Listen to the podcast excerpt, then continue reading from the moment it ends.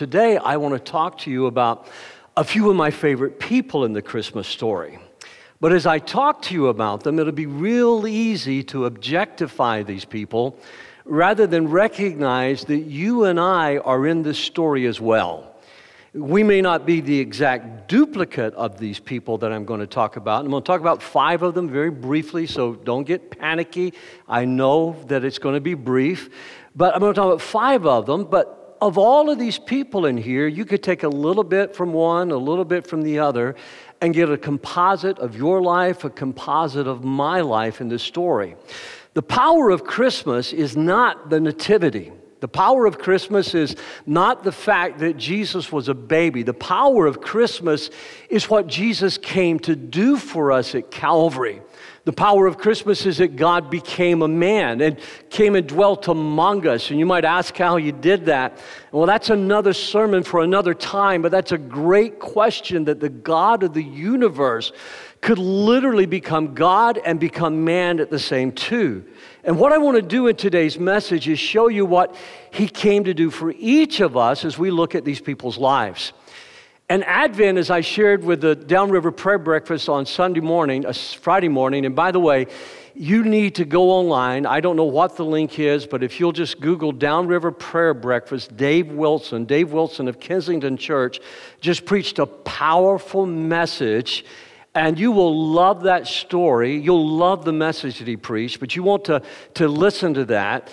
But Advent, as I shared with them, is where we look back at what Christ had done for us when God became a man, but it's when the Old Testament saints look forward to what God was going to do. And now, together with them, we look forward to the second advent when Jesus will come again, what we call the second return of Christ. And what I want us to do this year is not rush Christmas. I don't want us to get ahead of ourselves. I want us to ponder and to think and to apply to ourselves what was the power of this message. It caused Old Testament saints to persevere because we're celebrating, listen, we're celebrating Christmas and not Jesusmas. And there's a reason that we call it Christmas. We call it Christmas because Christ is the title of who Jesus was. He is our Messiah. He is the one that we expected to come and to save us from our sins. Jesus is who he was in his human form when he became one of us. And so, to really understand the story of Advent and Christmas, you have to read, listen, this is important. You have to read Matthew chapter 1 and 2, and you have to read Luke chapter 1 through 3, and to get and capture what these genealogies are all about. The genealogies are more than just a list of names but they're your story. They're my story. They're our story. It's the story of the world when you look at those genealogies. And I know, I know, and I love you, and I'll tell you, at times I've done the same thing. Some of you have come to me and says, you know, Pastor, I love it when I get to a genealogy in my yearly Bible reading because I skip all over that and it helps me catch up with where I've fallen behind. And I know that for most of us, it's a list of names, but friends, there is a story behind each of those names. Matthew, as you know, was a tax collector, he was an accountant, he was very detailed. And Matthew was the most read gospel for the first three centuries of the church. It was the most quoted gospel for the first three centuries of the church because Matthew really deals with the humanity of Jesus as well as the Jewishness of Jesus because the early church started as a Jewish church and as they were reaching out to lost people. Luke, however, Luke was a, a physician, a scientist. Luke was studying medicine, he was studying science, he was trying to figure out what was behind all of the diseases. And so Luke deals with a lot of facts, where Matthew will deal with a lot of prophecies about the historicity of Christ. Matthew is trilingual, I'm sure, because of being a tax collector. He had to be able to speak Greek, he had to be able to speak Roman, and he had to be able to speak Hebrew as well, and probably Aramaic. So, probably four languages that Matthew could speak, but Luke was probably a slave because most physicians were slaves in those days, but not the type of slavery that we had here in the, in the American South, if what our Civil War was fought over.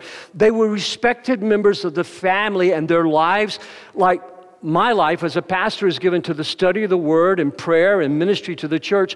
Luke's life was given to the study of medicine and the study of science and diseases and illnesses and people's bodies.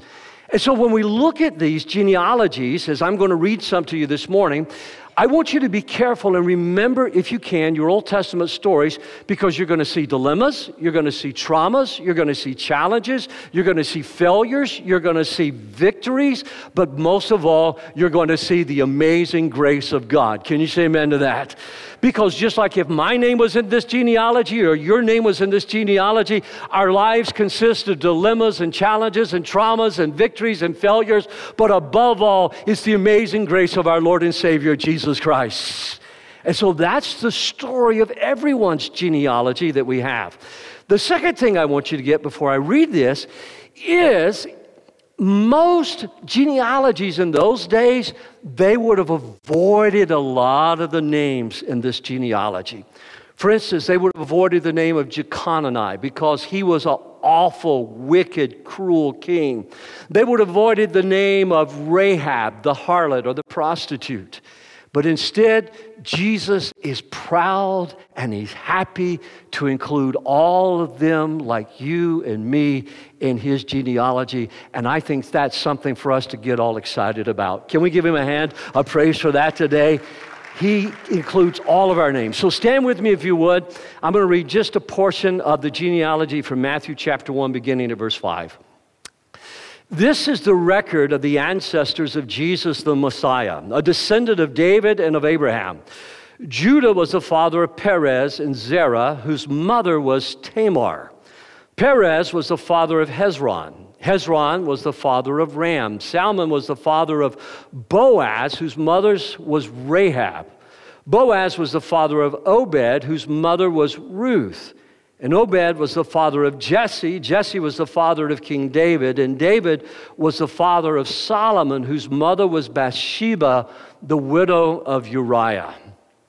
Now, you can tell, obviously, with the ellipsis marks in there, that I've skipped a lot of names because these are five names that I want us to latch on for the Christmas story today. Father, just a few moments ago, I reminded us that, Lord, we stand in an unusual place today one foot in the kingdom and one foot in this world. We are seated in heavenly places with Christ, and yet we have been sent into this lost world. Father, we have access to the power and the resources of heaven by the grace and the love of God to come and to bring healing and hope and the news of salvation to lost people around the world. So I ask you in the next few minutes, would you speak to our hearts and prepare us to do what we sang this morning to go out of this place and to shout it from the rooftops that Christ has come. For it's in Jesus' name I pray. Amen, amen, and amen. God bless you.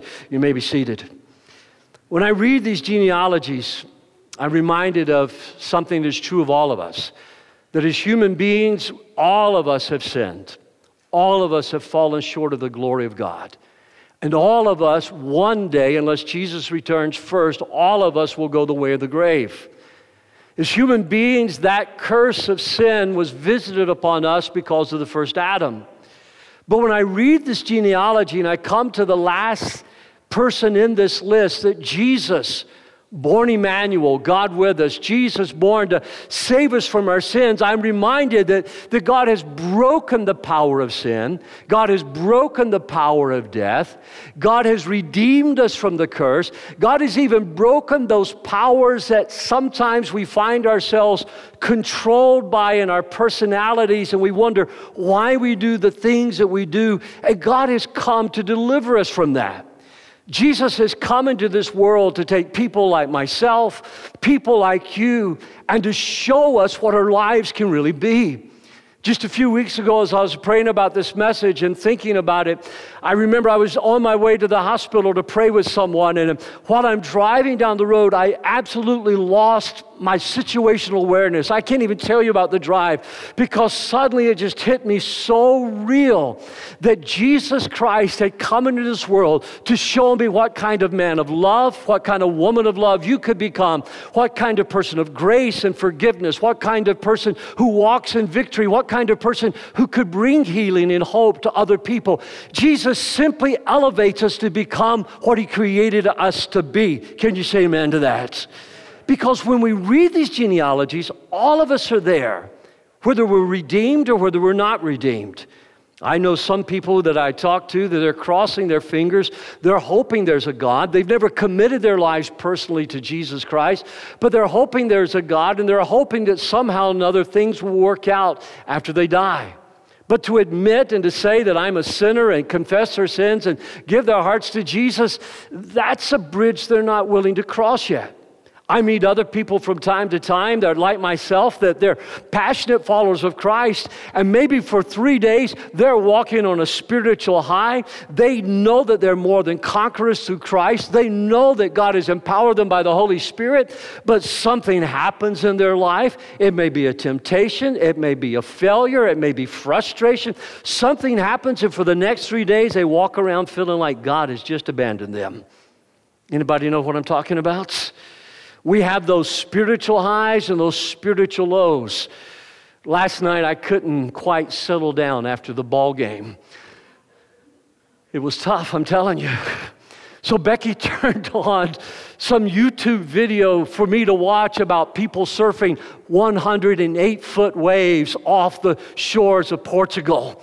And they were successfully searching those waves. And I thought to myself, I know she means well, but this is not helping. They're surfing 108 foot waves, and we could not beat Alabama. But the fact of the story is, we all have those times, and I reminded myself when I went to sleep last night, we just broke the all time record. We 29 straight wins. We broke Bear Bryant's record, the coach of Alabama. We've twice national champions, and all I could look at is one lousy, stinking, foolish loss to Alabama last night. God help me. Do you know what I'm talking about? For three days you walk in great victory, and then three days you're at the very bottom. Dave Wilson was talking about how many years and how many losses that he suffered with the Detroit Lions as he was their chaplain. Over 300 games, and he served, I forget how many years with them, and he has no Super Bowl rings to show for it. And some kid that he mentored went to some losing team, and that very year they won a Super Bowl ring. Sometimes it seems like God is not fair. Can you say amen to that? It just seems like God is not fair. So during Advent, I want you to see along with me that Jesus is not ashamed of my failures because it's because of my sins and my failures that Christ came into this world. He came to save people like me. Look at Hebrews chapter 2 and verse 11. This genealogy teaches me the truth of this verse. He purifies people from their sins, and both he and those who are made pure all have the same Father. That is why Jesus is not ashamed to call them his family. Would you read that last sentence with me? That is why Jesus is not ashamed to call them his family. One more time, please. That is why Jesus is not ashamed to call them his family. Jesus is not ashamed of you. Jesus is not ashamed of you. He's not ashamed of anyone in here. He's not ashamed of me this morning. And as a matter of fact, the people that I'm going to talk about, they're listed just a few chapters later in the book of Hebrews. It's like the writer of Hebrews is setting us up to recognize that Jesus is not ashamed of any of us. He suffered, He was our substitute at Calvary. And He did it all because He wanted you to have the most wonderful life. Look, I'm a very, very imperfect dad. I'm a very, very imperfect husband. But if it were up to me, I would control my children's lives. I would control my wife's life if that was possible so that she could have the most wonderful and perfect life there ever was. I'm a very imperfect pastor, but if it was up to me and not up to God, if I could control your life, you would have the most perfect life possible. No sickness, no illness, no death, no failure. But that is not the way life works. Jesus takes imperfect dads like me and says, You will mess it up, but if you will let me, I will go with you through every trial and every temptation. I will never be ashamed of your successes or your failures. Somebody say, Come on, victory this morning. That is the power of the gospel. His love triumphs over my sins. His love triumphs over everything in my life. So there's no need for me to live defensively. There's no need for me to live critically. There's no need for me to live judgmentally. There's only this call in my life to live joyfully because I am safe and secure in Christ. Somebody say amen again this morning. That's the power of the gospel and what it means for God not to be ashamed of you today. Let me just tell you something, and I hadn't prepared to say this, but I just, I feel like I need to say this. You may be watching online, it may be here in church this morning. But I want you to know something. You cannot measure success by things that don't matter in this life. You can't measure success by your degree. You can't measure your success by how much money you make. You can't measure your success by whether you drive a, a, a, Bentley or a Mercedes or Porsche. You can't measure your success by whether you have a Timex or a Rolex. The only way you can measure success is by hearing Jesus say, Well done, thou good and faithful servant. That is the only way you'll ever be able to measure success. And yet, if we're not careful, so many of us get caught up in trying to measure our success by things that don't really matter at all. So, the second thing I'd like you to hear from this is that Jesus makes me the person I was created to be. And that's why these five people have such a moving story in the Christmas story today or in the Advent story. Because these five people show me what God wants to do for every one of us. Look with me at Romans chapter 5 and verse 17 and verse 21 this morning. All, that's you and me, all who receive God's abundant grace and are freely put right with Him will rule in life through Christ. Underline that in your outline this morning. Will rule in life. In other words, He will make you the head and not the tail. He will make you the overcomer and not the overcome. He will give you victory in this life. He said to Joshua, Walk around this land, meditate in my law, do all that it says to do, and I will give you good success. So, all who receive God's abundant grace are freely put right with Him, will rule in life through Christ. So, say that word with me. So, then just as sin ruled by means of death, so also God's grace rules by means of righteousness, leading us to eternal life through Jesus Christ our Lord. Not my righteousness, not your righteousness, but the righteousness of God revealed in Christ Jesus. Can we give him another hand of praise for that today? His righteousness in life. Recently, I was asked on an airplane how I could be so confident of heaven. And I asked the per- answered the person that was asking me that question. I said, It's just very simple. When I get to heaven, I will not try to tell God about anything I have done. I don't deserve there. I'll be like a mule in the Kentucky Derby. I don't belong, but I'm really happy to be there. But I am going to look at the King and I'm going to say, God, the reason I'm here is because of what Jesus did at Calvary. And when Jesus rose again from the dead, conquering sin, death, hell, and the grave, he said, if I would commit my life to him and believe in what he done, that I would have a place here, not as a servant, not as a slave, but as your adopted son. I am here because of Jesus Christ. It's not your righteousness, it's not my righteousness. So let's look at these five people quickly. Tamar was a victim of injustice. And I really don't want to get into these individual stories too deep this morning, but Tamar was a neglected woman. Tamar was a woman who had been wronged. She had two deaths of her husband. She was denied by her father in law of the third son that would have given her the right to bear a child that would kind that was the social security of the day.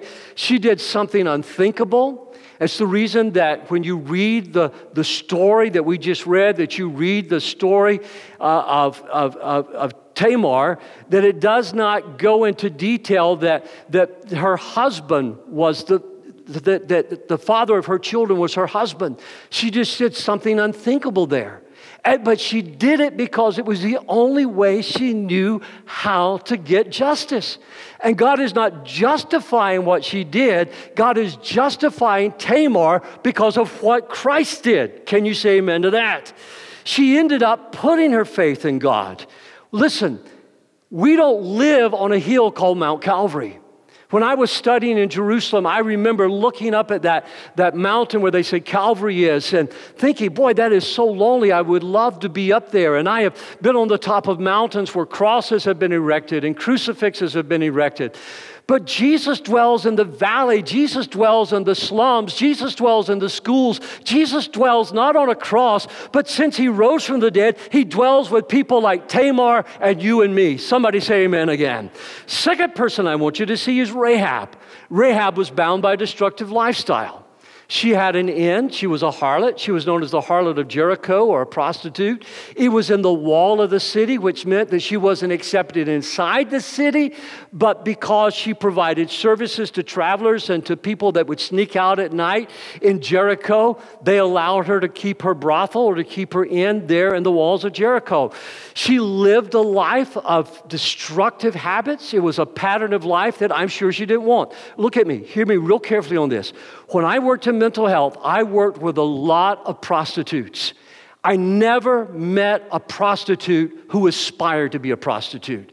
As a pastor, I've met a lot of women working the streets and taught with them. I've never met a woman who said, When I grow up, I want to be a prostitute. I've met girls that were pimped out by their parents. I've met girls that were pimped out by somebody that got them addicted to drugs. But I've never met a single woman bound in that lifestyle because they wanted to be bound there. But Jesus meets us where we're at and he breaks the bonds bonds that hold us and these destructive life patterns. And Rahab became not only a member of the tribe of Israel because she had faith when faithless Israel didn't have faith.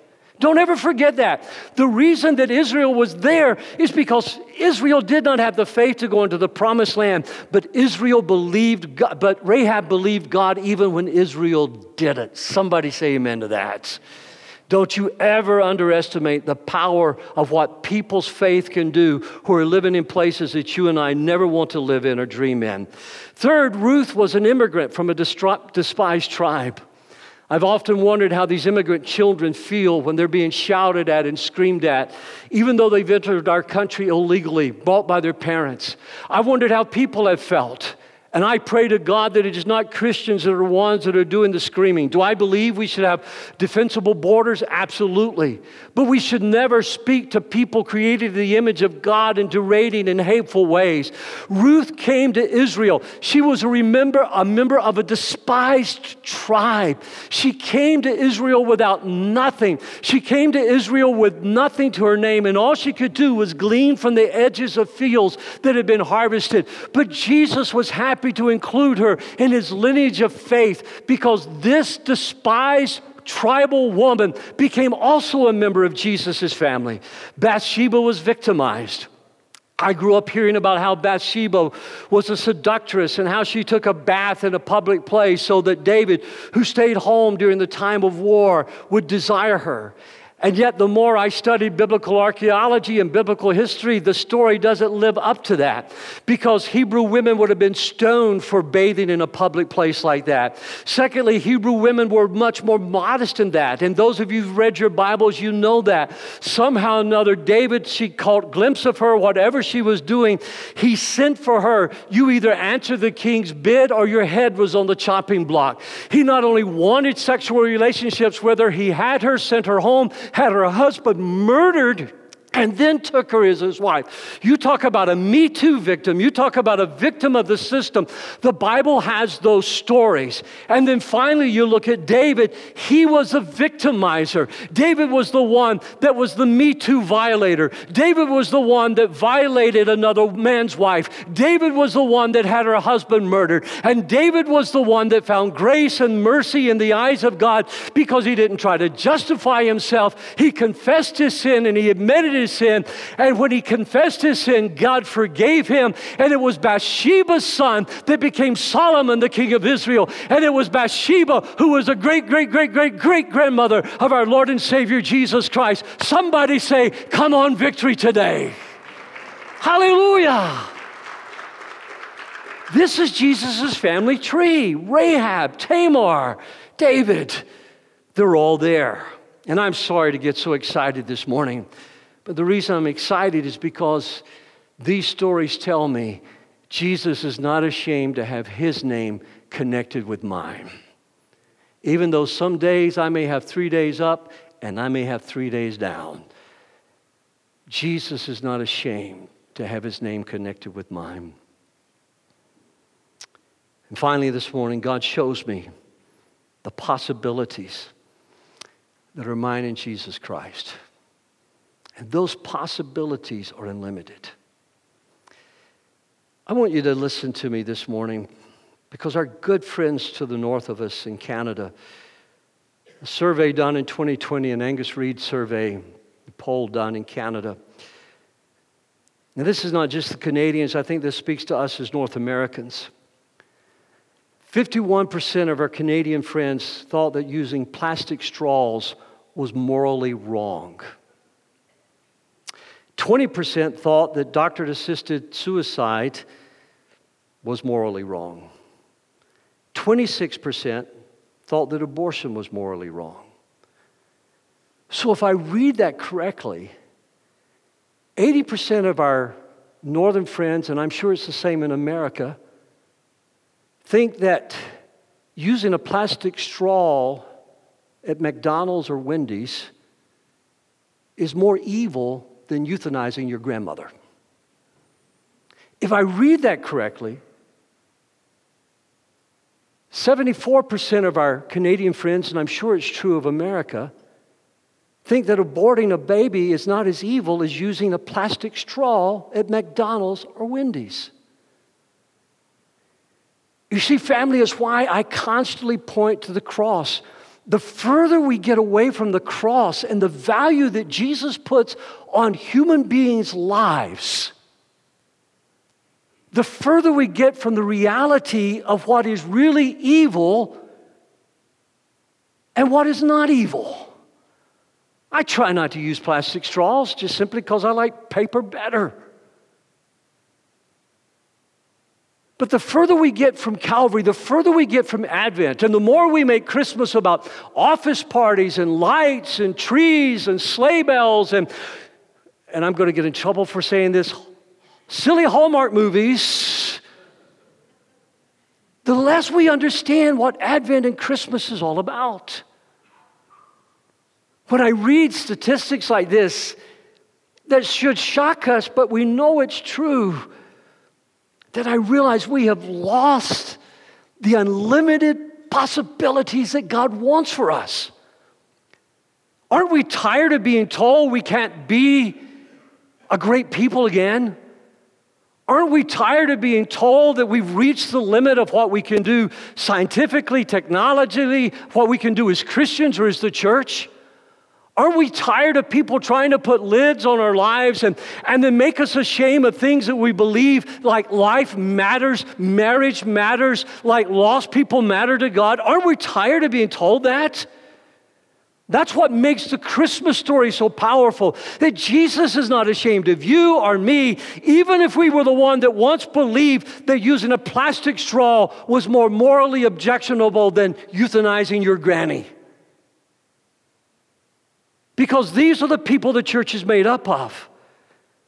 But when God adopts you into his family, You get the full benefits. You get the full freedom of what it means to be a child of God. Luke chapter 12 and verse 32.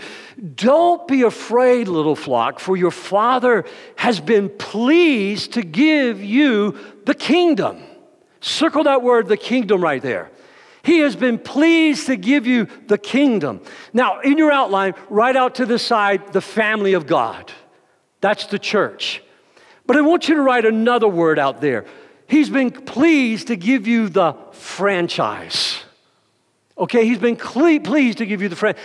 I've never owned a franchise. There are people in our church that they've, they've owned franchises. But let me tell you a little bit of what I think I know about a franchise. And you can talk to others to find out if I'm accurate on this. And I'm going to use maybe Kentucky Fried Chicken and McDonald's. And you're going, oh, fast food, really? Can't you do better than that? Listen, I have been in countries where you are absolutely thrilled to see a Colonel Sanders hanging up on a sign. I have been in places where you're thrilled to see the golden arches. You think you've gotten to heaven almost. But you see, when you become a part of a franchise, you have the right to use the name Kentucky Fried Chicken, McDonald's, or God's Chicken, Chick fil A. Come on, you know it's true. You got the right to use the name. And I've got the right to use the name of Jesus. And in the name of Jesus, I pray for people to be healed. In the name of Jesus, I pray for people to be set free. In the name of Jesus, you bless people. In the name of Jesus, you pray for them to be healed. Because you have one foot in the kingdom and you have one foot in this world because you are a bridge into this world, bringing the franchise or the family benefits. You're bringing the kingdom of heaven into this lost world we live in. I'm grateful for the name of Jesus. Can you say amen? I am grateful that there is a sign that recognizes that somehow or another we have the right to the resources of the kingdom of heaven. I know that if I walk into a Kentucky Fried Chicken in Africa or in Asia and I want crispy fried chicken, I'm going to get crispy fried chicken because that's what Kentucky Fried Chicken is all about. Notice I didn't say India, there's a reason for that. If those chickens are not as sacred there in Africa and other places as they are in India. But when I walk into Kentucky Fried Chicken, I get the crispy fried chicken that I want. I know that, the, that there are not going to be golden arches in heaven, and that's okay. There are going to be golden streets in heaven. You see, you get the right to the franchise, and I know there's a consistency. I know that there is a consistency because of what it means. So when I think about this, I think about the power of God that has been given to us. We have an energy that is not our own, that is found in the baptism of the Holy Spirit. We have the power of the name of Jesus Christ that God has given to us, that whatsoever we ask in His name according to His will, He will do. It's why in Psalms 96 and verse 2, on this Advent, beginning of first Sunday of Advent, I want you to read this with me and stand with me if you would this morning. Sing to the Lord, praise his name. Each day proclaim the good news that he saves. Let the heavens be glad, let the earth rejoice, and let the sea and everything in it shout his praise. Here's what I want you to know Christ has come, as the old song says, as Emmanuel, God with us, pleased as man with men to dwell. And that's what we are looking forward to. And that's what our lost friends do not know about Christmas anymore. And it's your job and my job to share that with them. And if you'll look at your growth work real quickly, all it means is just simply believe in the Lord Jesus. Let your lost friends know what Jesus did for them, what Emmanuel means, that it's not Jesus, it's Christmas. Only the Christ, the Messiah, could come and reign, and that's who Jesus is. I know so many people who have come to know Christ and trust in Christ simply because of explaining the difference to them in that. Second thing is, whatever has broken you, I've often tried to figure out how Rahab was kicked out of the city and had to live in a wall. But in the sovereignty of God, she said to two spies from Israel, We have heard about the great things God has done for you. And they said, If you will just simply hang a red cord out your window, when we come, you're going to be spared.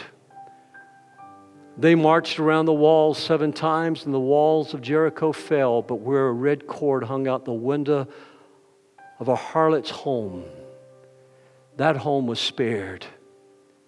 And she married into the tribe of Israel. And she became one of the grandmothers of Jesus. I've sometimes tried to figure out what broke somebody. Do I understand Judah? Do I understand his superstitions for denying Tamar the justice that she was entitled to? Have you ever been afraid to do what is right? Have you ever been afraid to do what you know God wants you to do? If you say no, you're lying. Because there have always been, all of us have had those times where we've been afraid to do what is right, what we know God would have us to do. But Judah, in his fear, denied Tamar justice. The only righteous thing that Judah is remembered for is that when he found out that he was the one that had committed injustice, he said, I'm the guilty one. I'm the guilty one. There is power in confessing our sins. So Judah is in the ancestry of Jesus. And Bathsheba? As a little boy, I remember asking my mama one time, Daddy was driving, and you just knew better than to ask Daddy two spiritual questions. You always ask Mama the real spiritual questions. And I said, Mama, I'm in the back seat. Do you remember doing that when you rode in the back seat? Everybody came to church in the same car. I said, Mama, if Bathsheba was naked and she made David do something dirty, why is she the grandmother of Jesus? Mama said, We're not going to talk about that right now. you see, there's just some things we don't want to talk about. But that's what Advent is all about your life and my life. He's not ashamed to call us his family. Dan, standing over here to the right, he went to Arizona. He and his wife didn't send me any really pretty pictures from Arizona. All they did was send me pictures of some of my ancestor outlaws who got all shot up in the OK Corral. I felt no love in that whatsoever, Dan. All of us, we've got family trees that have been damaged. And what I want you to do, I want you to accept God's invitation to you and to his family this morning. And all you have to do is say, Lord, I believe that you died to forgive me of my sins. And I receive you, and God will adopt you into his family. So, would you bow your heads online, unless you're driving, and here in the church? Heavenly Father, I was a broken, broken, damaged man. And Jesus, I'm so ashamed of my sins. I'm so ashamed, Lord, of my sins that I've committed even since having received your gift of eternal life. But I'm so thankful to know today that you're not ashamed of me or anyone in this room or anyone who's watching or listening online today. So I ask for the gift of faith in people's lives right now to trust that Jesus died for their sins. Lord, to invite you to come into their hearts and lives and Lord, to lift them up to become all that you created them to be. So while every head is bowed, if that's you this morning, would you just pray this prayer with me? Say, Lord Jesus, thank you for coming into this world to dwell with me, to love me, and to take my place by dying for my sins. I don't understand it all, but something has happened inside of me. I believe in you, Jesus. I receive you, Jesus. Forgive me of all my sins. And as much as I know how, I commit my life to you. For it's in Christ's name I pray. Amen and amen and amen. Can we give the Lord a hand of praise for that today?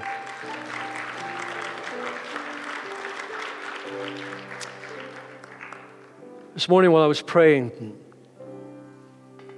I had a thought. And to my wife, my children, grandchildren, to you, to everyone watching, I want you to know I am an infinitely better man because of Jesus Christ. I chose those words care. I am an infinitely, the possibilities are unlimited, better man because of Jesus. But if I have ever communicated to anyone that because of God's grace to me, that I am better than you or anyone that doesn't even trust in Jesus Christ, like some of my lost friends, I want to apologize from the core of my being. For Christians are not better people. As Frederick Buechner said in his book, The ABCs of Faith, we're just better informed people. We're not better people. We are just saved people by the grace of God and the possibilities are unlimited for our life. Can you say amen? God bless you. May the Lord just watch over you, give you a wonderful Advent season. Go in peace today. Amen.